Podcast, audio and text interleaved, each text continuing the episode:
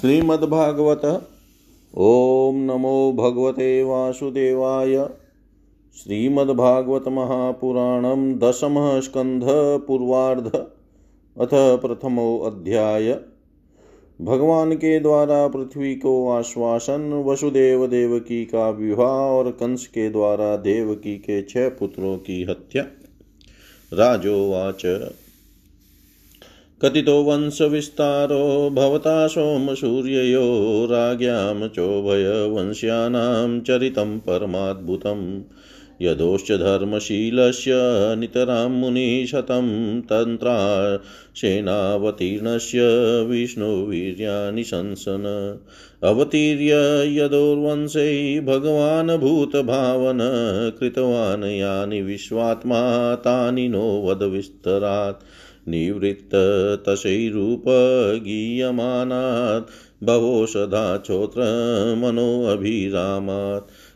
उत्तम श्लोकगुणानुवादात् पुमान् विरज्येत विना पशुघ्नात्। पितामहा मे समरे अमरञ्जये देवव्रताध्यातिरस्थैस्तिमिङ्गिले दुरत्ययं कौरवसैन्यसागरं कृत्वा तरणवत्सपदं स्म यत्प्लवा। द्रौण्यस्त्रविपुलोष्टमिदं मदङ्गं सन्तानबीजं कुरु पाण्डवानां।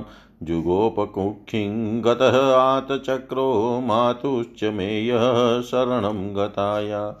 वीर्याणि तस्याखिलदेहभाजामन्तबहिः पुरुषकालरूपै प्रयच्छतो मृत्युमुतामृतं च मायामनुष्यस्य वदस्व विद्वन् रोहिणा, रोहिण्यास्तनय प्रोक्तो राम सङ्कर्षणस्त्वया देवक्या गर्भसम्बन्ध कुतो देहान्तरं विना। कस्मान् मुकुन्दो भगवान् पीतुगेहादव्रजं गतः क्वं वासं ज्ञातिभिः सार्धं कृतवान् सान्त्वतां पति व्रजे वसन किं करो न? मधुपुर्यां च केशव। भ्रातरं चावधीतकंसं मातुरद्वातधरणं। देहं मानुषमाश्रित्य कति वर्षाणि वृष्णिभिः यदुपर्यां सहावात्सितः पत्न्यकत्य भवन् प्रभो। एतदन्य च सर्वं मे मुने कृष्णविचेष्टितं वक्तुमहर्षि सर्वज्ञ श्रद्धानाय विस्तृतम्। नेशति दुःसहाक्षुन्मां त्यक्तोदमपि बाधते, पिबन्तं त्वन्मुखाम्भोजच्युतं हरिकथामृतम्। श्रुतुवाच। एवं निशम्य भृगुनन्दनसाधुवादं वैयासकीश भगवानत विष्णुरातं प्रत्यर्चर्य कृष्णचरितं कलिकल्मषग्नं व्याहतनु व्याहतु मारभत भागवत प्रधान। श्रीशुकुवाच। सम्यग् बुद्धिस्तव राजसि वासुदेवकथायां ते यज्ञाता नेष्टिकीरति। वासुदेवकथा प्रश्नपुरुषास्त्रीन् पुनाति वक्तारं पृच्छकं श्रोतुस्तत्पादसलिलं यथा। भूमिदृप्तपव्याजयदित्या निकषतायुते आक्रान्ता भूरिभारेण ब्रह्माणं शरणं ययो। गौ भूत्वा श्रुमुखी खिन्ना क्रन्दन्ती करुणं विभो उपस्थितान्तिके तस्मै व्यसनं स्वमवोचत ब्रह्मा तदुपधार्यात् सह देवेस्तया सह जगाम सत्रिनयनस्थिरं क्षीरपय्यो निधे। तत्र गत्वा जगन्नाथं देवदेवं वृषा कपिं पुरुषं पुरुषसूक्तेन उपतस्ते समाहित। गिरं समाधौ गगने समीरितां निशम्य वेदास्त्रिदशानुवाच। गां पौरुषीं मे शृणुतामरः पुनर्विधीयतामाशु तथैवमाचिरम् पुरेव पुंसावधृतोदराज्वरो भवद्भिरंशैर्युदुषुपजन्यताम् स यावदुव्र्याभरमीश्वरेश्वर स्वकालशक्त्या क्षपयश्चरेद् भुवि वसुदेवगृहे साक्षात् भगवान् पुरुषः पर जनिष्यते तत्प्रियार्थं सम्भवन्तु सुरस्त्रिय। वासुदेवकलानन्तः सहस्रवदनस्वरा अग्रतो भविता देवो हरिप्रियचिकीर्षया विष्णो माया भगवती, यया सम्मोहितं जगतादिष्टा प्रभूनांसेन कार्याते सम्भविष्यति। श्रीशुकुवाच इत्यादिश्यामरगणान् प्रजापतिपतिर्विभु आश्वास्य च मही गिर्विश्वधाम परमम्ययो शूरसेनो यदुपति मथुरामावसन् पुरीं माथुराञ्चुरसेनाश्च विषयान् भुजे पुरा। राजधानी ततः साभूत् सर्वयादवभूभुजां मथुरा भगवान् यत्र नित्यं स निहितो हरि।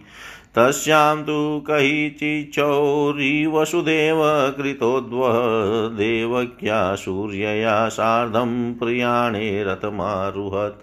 उग्रसेनसुतः कंसश्वसु प्रियचिकीर्षया रश्मिन्हयानां जग्राह रौकमेरथ शतैवृत चतुःशतं परिवार गजानां हेममालिनाम् अश्वानां युतं सार्धं रथानां च त्रिशत्शतं दासीनां सुकुमारीणां द्वैशते समलङ्कृते, दुहित्रे देवकप्रादाद्याने दुहित्रिवत्सल शङ्खतुर्यमृदङ्गाश्च नेदुदुन्दुभयसमं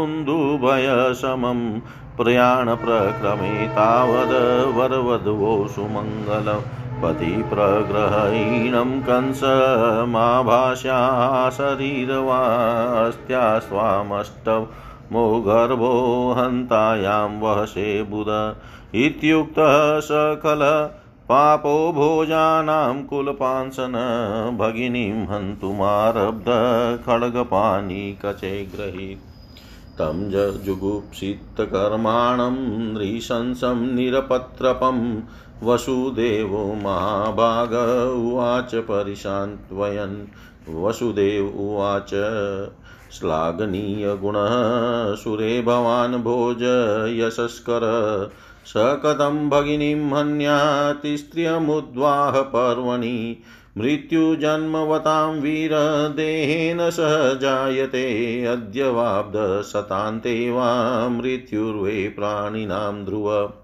देहे पञ्चत्वमापन्ने देही कर्मानुगो वश देहान्तरमनुप्राप्य प्राक्तनं त्यजते वपु व्रजस्तिष्ठनपदेकेन्यथेवेकेन गच्छति, यथा तृणजलौकेवं देहि कर्मगतिं गत।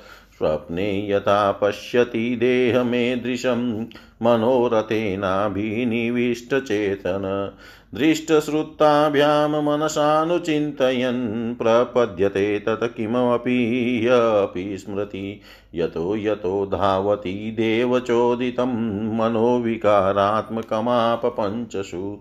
गुणेषु मायारचितेषु देयशो प्रपद्यमानसः तेन जायते ज्योतिर्यथैवोदकपातिवेश्वद समिरवेगानुगतं विभावयते। एवं स्वमायारचितेश वशो पुमान् गुणेषु रागा अनुगतो विमुह्यति। तस्मान् कस्यचित् द्रोहमाचरेत स तथाविध आत्मन क्षेममनवीक्षण द्रोग्दुर्वै परतो भयम्।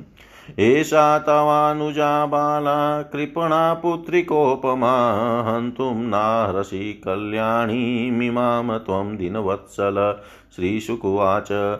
एवं च सामभिभेदे बोध्यमानोऽपि दारुण न्यवतत कौरव्यपुरुषादा। नु, दाननुव्रतः। निर्बन्धं तस्य तं ज्ञात्वा विचिन्त्यानकदुन्दुभिः प्राप्तं कालं प्रति व्योढुमिदं तन्त्रानवपद्यत। मृत्युबुद्धिमतापोह्यो यावद्बुद्धिबलोदयम्। यदशो न निवर्तेत नापराधोऽस्ति देहिन। प्रदाय मृत्यवै पुत्रान् मोचये कृपणामिमां सुता मे यदि जायेरन्मृत्युर्वा न म्रियेत चेत्। विपर्ययो वा किं न स्याद्गतिर्धातु दुरत्यया उपस्थितो निवतेत निवृतः पुनरापतेत्।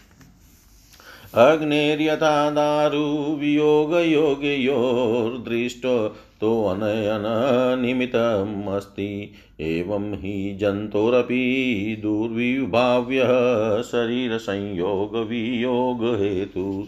एवं विमृश्यतं पापं यावदात्मनिदर्शनं पूजयामाश वै शौरी बहुमानपुरःसरम् प्रसन्नवदनाम्भोजो निशंसं निरपत्रपं मनसा दूयमानेन वियसन्निधमब्रवीत् वसुदेवोवाच न यस्यास्ते भयं सौम्य यद्वागाः शरीरिणी पुत्रान् समर्पयिष्ये यस्या यतस्ते भयमुत्थितं श्रीशुकुवाच स्वशूर्वधानीववृतै कंसस्तद्वाक्यसारवीत् वसुदेवोऽपि तं प्रीतः प्रशस्य प्राविशद्गृहम्। अथ कालोपावृते देवकी सर्वदेवता पुत्रान् प्रसूसुवै चान्यो कन्या। वत्सरं कीर्तिमन्त कीर्तिमन्तं प्रथमयं कंसायानाकदुन्दुभिः अपर्यमाशकृच्छ्रेण सोऽन्दितादतिविवल किं दुःसहं नु साधूनां विदुषां किमपेक्षितं, किं कार्यं कदर्याणां दुस्त्यजं किं धृतात्मनाम् दृष्ट्वा समत्वं तच्छौरैः सत्ये चैव वयवस्थित्यं कंसस्तुष्टमना राजन् प्रहसनिदं ब्रवीत्। प्रतियातु कुमारोऽयं न हि अस्या न हि अस् यस्मादस्ति मे भयम् अष्टमादयुवयोगभानमृत्युर्मे विहित किल ततेति सुतमादाय ययावानकदुन्दुभिनाभ्यननतद्वाक्यमसतोऽविजितात्मन नन्दाध्याये व्रजे गोपायाश्चामीशां च योषितवृष्णयो वसुदेवाद्या देवक्याद्या सर्वै वै देवता प्राया उभयोरपि भारत ज्ञातयो बन्धुसुहृदो ये च कंसमनुव्रता। एतत् कंसाय भगवान् संसाभेत्य नारद भूमि भारायमाणानां दैत्यानां च वधोद्यमम् ऋषे विनिर्गमे कंसो यदुनमत्वासुरानिति देवक्या गर्वसम्भूतं विष्णुं च स्ववधं प्रति। देवकीं वसुदेवं च निगृह्य निगडे गृहे जातं जातमहनपुत्रं तयोरञ्जनशङ्कया। मातरं पितरं भ्रातॄन् सर्वा च सुहृदस्तथा गणन्ति यशुक्त्रिपो लुब्धो राजान् प्रायशो भुवि। आत्मा नमिह सञ्जातं जानन् प्राग्विष्णुना हतम् आसुरं कालनेमिं यदुभिष व्यरुध्यत उग्रसेन च पितरं यदुभोजान्धकाधिपं स्वयं निगृह्य बुभुजे शूरसेनान् महाबल स्वयं निगृह्य बुभुजे शूरसेनान् महाबल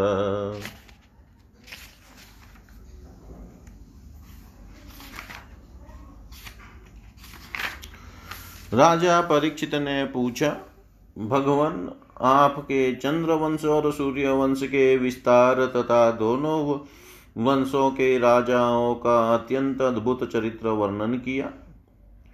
भगवान के परम प्रेमी मुनिवर आपने स्वभाव से ही धर्म प्रेमी यदुवंश का भी विशद वर्णन किया। अब कृपा करके उसी वंश में अपने अंश श्री बलराम जी के साथ अवतीर्ण हुए भगवान श्री कृष्ण के परम पवित्र चरित्र भी हमें सुनाइए। भगवान श्री कृष्ण समस्त प्राणियों के जीवन दाता एवं सर्वात्मा है। उन्होंने यदुवंश में अवतार लेकर जो जो लीलाएँ की, उनका विस्तार से हम लोगों को श्रवण कराइए। जिनकी तृष्णा की प्यास सर्वदा के लिए बुझ चुकी है, वे जीवन मुक्त महापुरुष जिसका पूर्ण प्रेम से अतृप्त रहकर गान किया करते हैं। मुमुक्षु जनों के लिए जो भवरोग का राम बाण औषध है, तथा विषयी लोगों के लिए भी उनके कान और मन को परम आह्लाद देने वाला है भगवान श्री कृष्ण चंद्र के ऐसे सुंदर सुखद रसीले गुणानुवाद से पशुघाती अथवा आत्मघाती मनुष्य के अतिरिक्त और ऐसा कौन है जो विमुख हो जाए? उससे प्रीति न करे।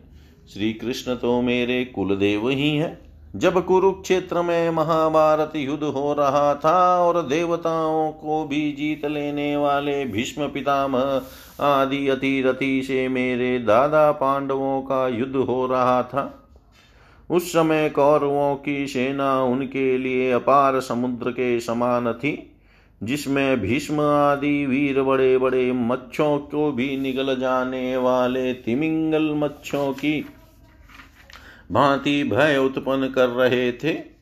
परंतु मेरे स्वनाम धन्य पितामह, भगवान श्री कृष्ण के चरण कमलों की नौका का आश्रय लेकर उस समुद्र को अनायास ही पार कर गए।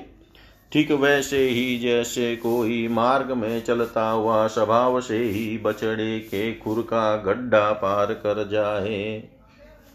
महाराज, मेरा यह शरीर जो आपके सामने है, तथा जो कौरव और पांडव दोनों ही वंशों का एकमात्र सहारा था अश्वथामा के ब्रह्मास्त्र से जल चुका था। उस समय मेरी माता जब भगवान की शरण में गई, तब उन्होंने हाथ में चक्र लेकर मेरी माता के गर्भ में प्रवेश किया और मेरी रक्षा की। केवल मेरी बात मेरी ही बात नहीं, वे समस्त शरीरधारियों के भीतर आत्मा रूप से रहकर अमृत तत्व का दान कर रहे हैं और बाहर काल रूप से रहकर मृत्यु का मनुष्य के रूप में प्रतीत होना, यह तो उनकी एक लीला है। आप उन्हीं की ऐश्वर्य और माधुर्य से परिपूर्ण लीलाओं का वर्णन कीजिए। भगवान आपने अभी बतलाया था कि बलराम जी रोहिणी के पुत्र थे। इसके बाद देवकी के पुत्रों में भी आपने उनकी गणना की। दूसरा शरीर धारण किए बिना दो माताओं का पुत्र होना कैसे संभव है? असुरों को मुक्ति देने वाले और भक्तों को प्रेम वितरण करने वाले भगवान श्री कृष्ण अपने वात्सल्य स्नेह से भरे हुए पिता का घर छोड़कर व्रज में क्यों चले गए? यदुवंश शिरोमणि, भक्त वत्सल, प्रभु ने नंद आदि गोप बंधुओं के साथ कहाँ कहाँ निवास किया?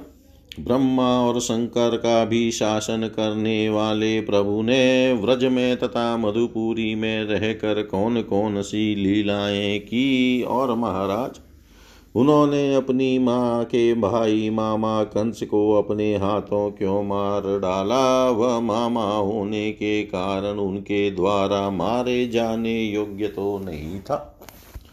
मनुष्याकार सचिदानंदमय विग्रह प्रकट करके द्वारकापुरी में यदुवंशियों के साथ उन्होंने कितने वर्षों तक निवास किया?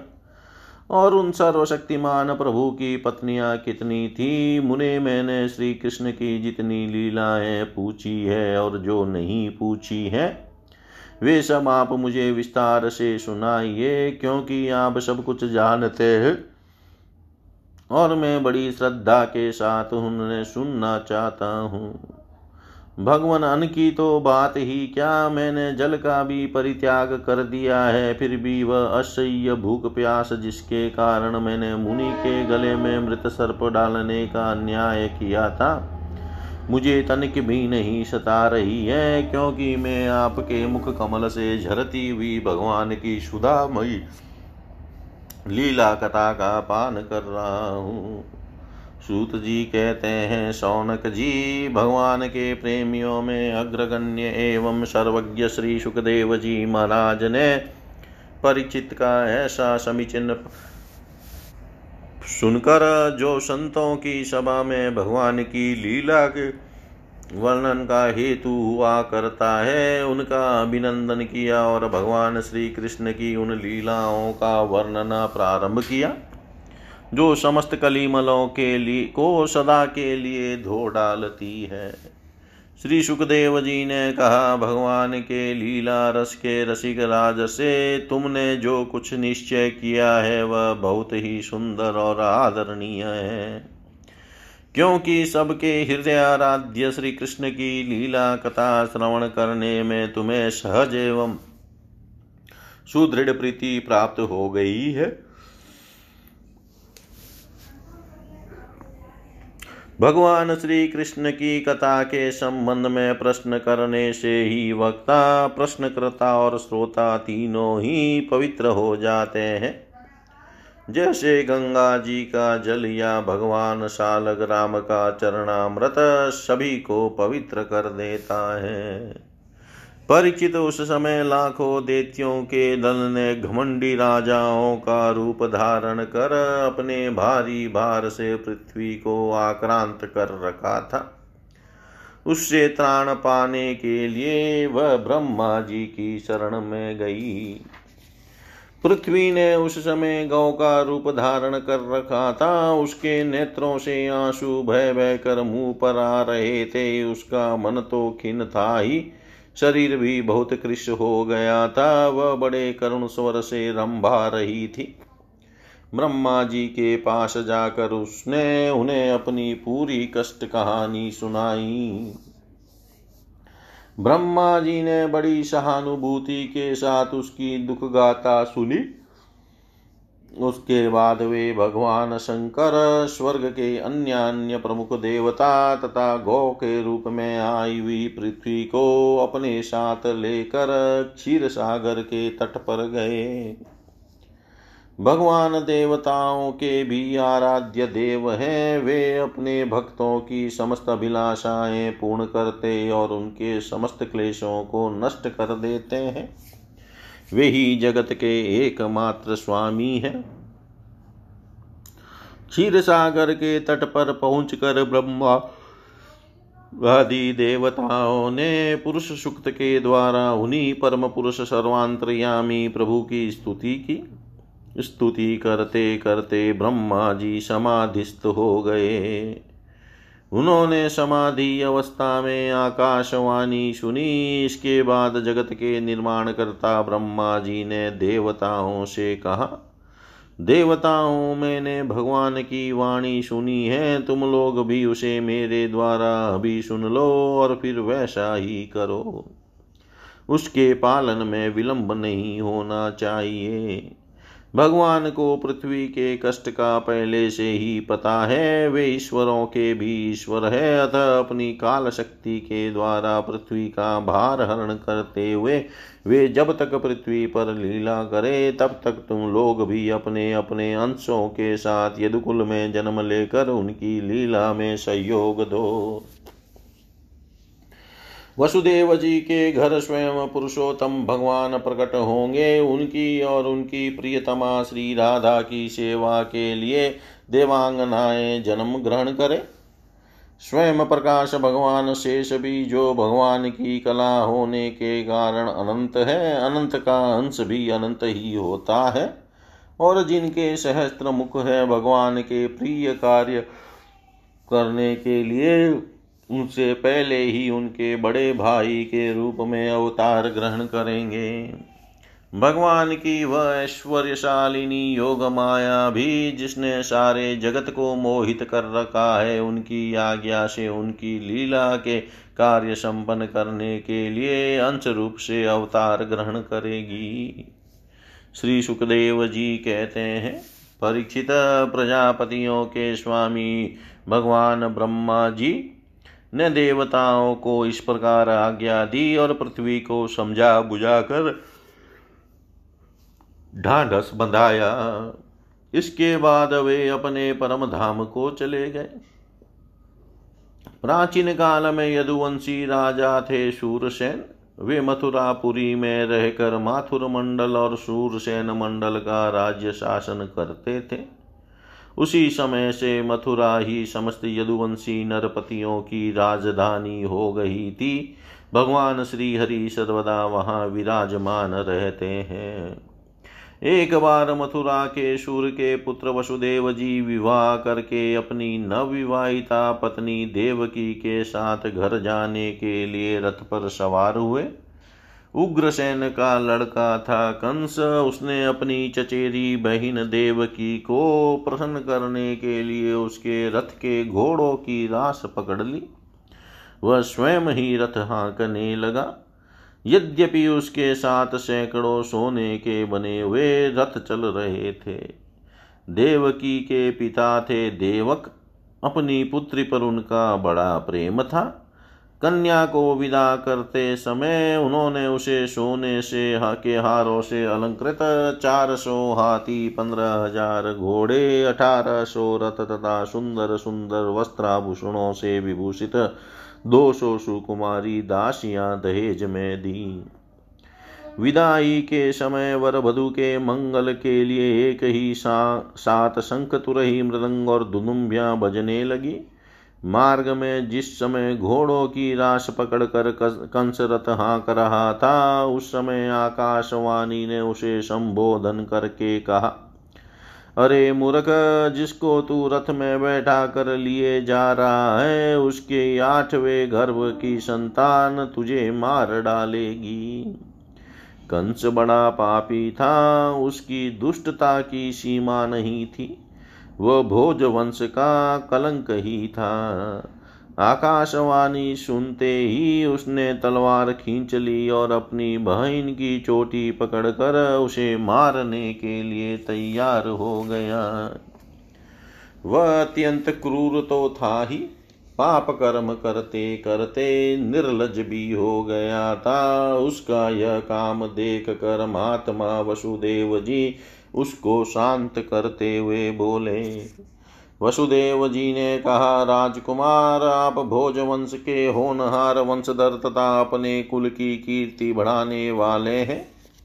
बड़े बड़े शूरवीर आपके गुणों की सराहना करते हैं। इधर इधर यह तो एक स्त्री, दूसरे आपकी बहन, और तीसरे यह विवाह का शुभ अवसर। ऐसी स्थिति में आप इसे कैसे मार सकते हैं?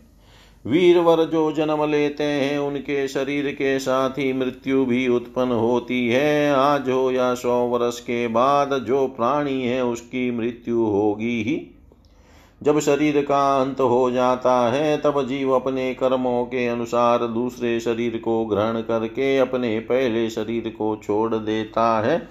उसे विवश होकर ऐसा करना पड़ता है।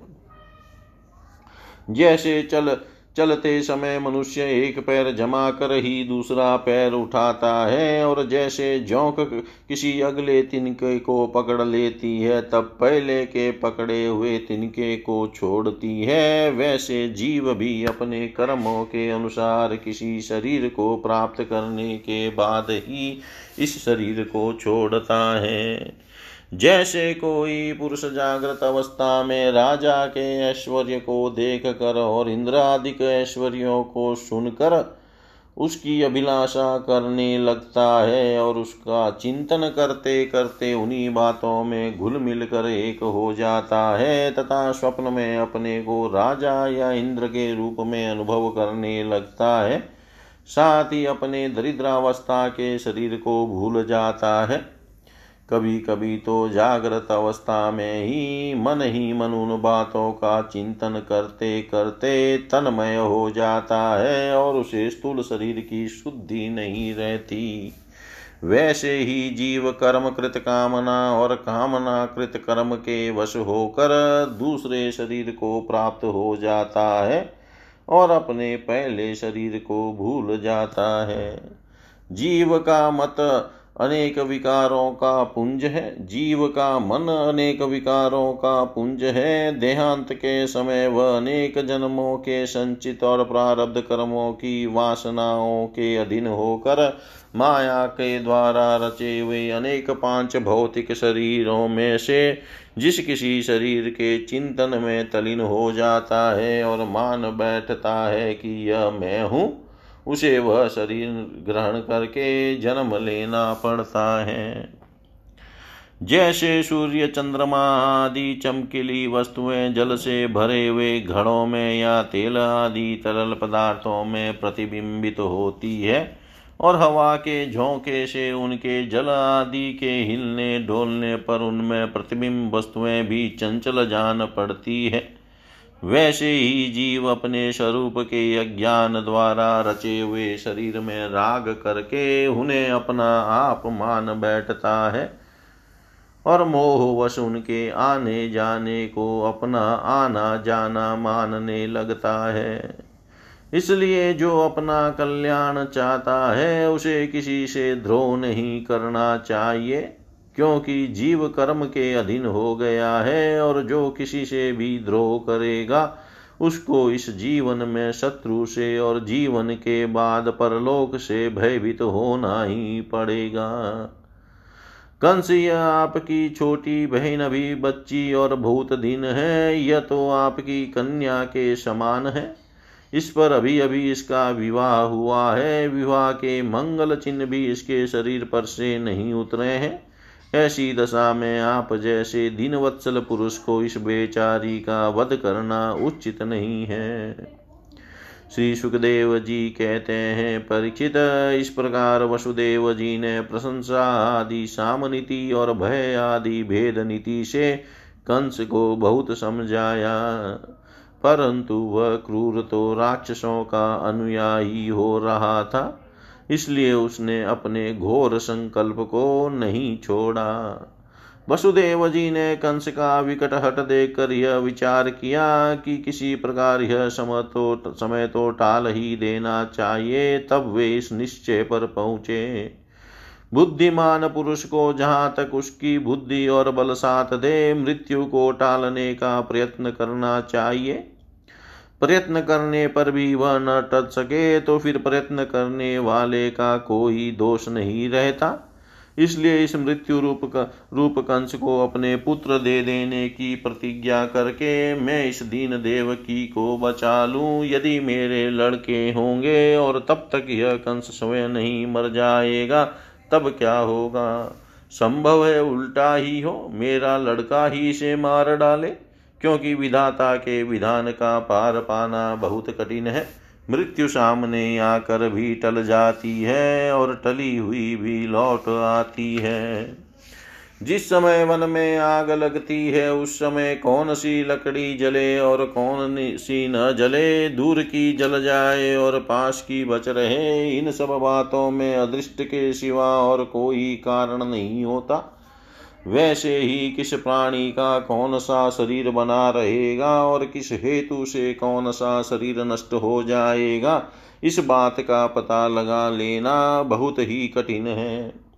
अपनी बुद्धि के अनुसार ऐसा निश्चय करके वसुदेव जी ने बहुत सम्मान के साथ पापी कंस की बड़ी प्रशंसा की। परिचित कंस बड़ा क्रूर और निर्लज था अतः ऐसा करते समय वसुदेव जी के मन में बड़ी पीड़ा भी हो रही थी, फिर भी उन्होंने ऊपर से अपने मुख कमल को प्रफुल्लित करके हँसते हुए कहा, वसुदेव जी ने कहा, सौम्य, आपको देव की से तो कोई भय है नहीं। जैसा कि आकाशवाणी ने कहा है, भय है पुत्रों से, सो इसके पुत्र मैं आपको लाकर सौंप दूँगा। श्री सुखदेव जी कहते हैं, परीक्षित कंस जानता था कि वसुदेव जी के वचन झूठे नहीं होते, और इन्होंने जो कुछ कहा है, वह युक्ति संगत भी है। इसलिए उसने अपनी बहिन देवकी को मारने का विचार छोड़ दिया। इससे वसुदेव जी बहुत प्रसन्न हुए और उसकी प्रशंसा करके अपने घर चले आए। देव की बड़ी सती साध्वी थी। सारे देवता उसके शरीर में निवास करते थे। समय आने पर देवकी के गर्भ से प्रतिवर्ष एक एक करके आठ पुत्र तथा एक कन्या उत्पन्न हुई। पहले पुत्र का नाम था कीर्तिमान। वसुदेव जी ने उसे लाकर कंस को दे दिया। ऐसा करते समय उन्हें कष्ट तो अवश्य हुआ, परंतु उससे भी बड़ा कष्ट उन्हें इस बात का था कि मैं कहीं, कि कहीं मेरे वचन झूठे न हो जाए। परीक्षित सत्य संद पुरुष बड़े से बड़ा कष्ट भी सह लेते हैं, ज्ञानियों को किसी बात की अपेक्षा नहीं होती। नीच पुरुष बुरे से बुरा काम भी कर सकते हैं, और जो जितेंद्रिय हैं, जिन्होंने भगवान को हृदय में धारण कर रखा है, वे सब कुछ त्याग सकते हैं। जब कंस ने देखा कि वसुदेव जी का अपने पुत्र के जीवन और मृत्यु में समान भाव है एवं वे सत्य में पूर्ण निष्ठावान भी है, तब वह बहुत प्रसन्न हुआ और उनसे हंस कर बोला, वसुदेव जी, आप इस नन्हे से सुकुमार बालक को ले जाइए, इससे मुझे कोई भय नहीं है, क्योंकि आकाशवाणी ने तो ऐसा कहा था कि देवकी के आठवें गर्भ से उत्पन्न संतान के द्वारा मेरी मृत्यु होगी। वसुदेव जी ने कहा, ठीक है और उस बालक को लेकर वे लौट आए, परंतु उन्हें मालूम था कि कंस बड़ा दुष्ट है और उसका मन उसके हाथ में नहीं है। वह किसी क्षण बदल सकता है, इसलिए उन्होंने उसकी बात पर विश्वास नहीं किया। परीक्षित इधर भगवान नारद कंस के पास आए और उससे बोले कि कंस, व्रज में रहने वाले नंद आदि, गोप उनकी स्त्रियाँ, वासु, वसुदेव आदि, वृष्णिवंशी, यादव देवकी आदि, यदुवंश की स्त्रियाँ और नंद, वसुदेव, दोनों के सजातीय बंधु, बांधव और सज्ञ संबंधी सब के सब देवता हैं, जो इस समय तुम्हारी सेवा कर रहे हैं, वे भी देवता ही हैं। उन्होंने यह भी बतलाया कि देत्यों के कारण पृथ्वी का भार बढ़ गया है, इसलिए देवताओं की ओर से अब उनके वध की तैयारी की जा रही है। जब देवर्षि नारद इतना कहकर चले गए, तब कंस को यह निश्चय हो गया कि यदुवंशी देवता है और देवकी के गर्भ से विष्णु भगवान ही मुझे मारने के लिए पैदा होने वाले हैं। इसलिए उसने देव की और वसुदेव को हथकड़ी, बेड़ी से जकड़ कर कैद में डाल दिया और उन दोनों से जो जो पुत्र होते गए, उन्हें वह मारता गया। उसे हर बार यह शंका बनी रहती कि कहीं विष्णु ही उस बालक के रूप में न आ गया हो। परीक्षित पृथ्वी में यह बात प्राय देखी जाती है कि अपने प्राणों का ही पोषण कर, करने वाले लोभी राजा अपने स्वार्थ के लिए माता पिता भाई, बंधु और अपने अत्यंत हितेशी इष्ट मित्रों की भी हत्या कर डालते हैं। कंस जानता था कि मैं पहले काल नेमी असुर था और विष्णु ने मुझे मार डाला था। इससे उसने यदुवंशियों से घोर विरोध ठान लिया। कंस बड़ा बलवान था। उसने यदु भोज और अंधक वंश के अधिनायक अपने पिता उग्रसेन को कैद कर लिया और सूरसेन देश का राज्य वह स्वयं करने लगा। इति श्रीमद्भागवते महापुराणे पारमंस्यां सहितायां दशम स्कन्धे पूर्वार्धे। श्रीकृष्णावतारो प्रक प्रक्रमे प्रथमोऽध्याय सर्वं श्रीशां सदाशिवार्पणम् अस्तु। ॐ विष्णवे नम विष्णवे नम विष्णवे नमः।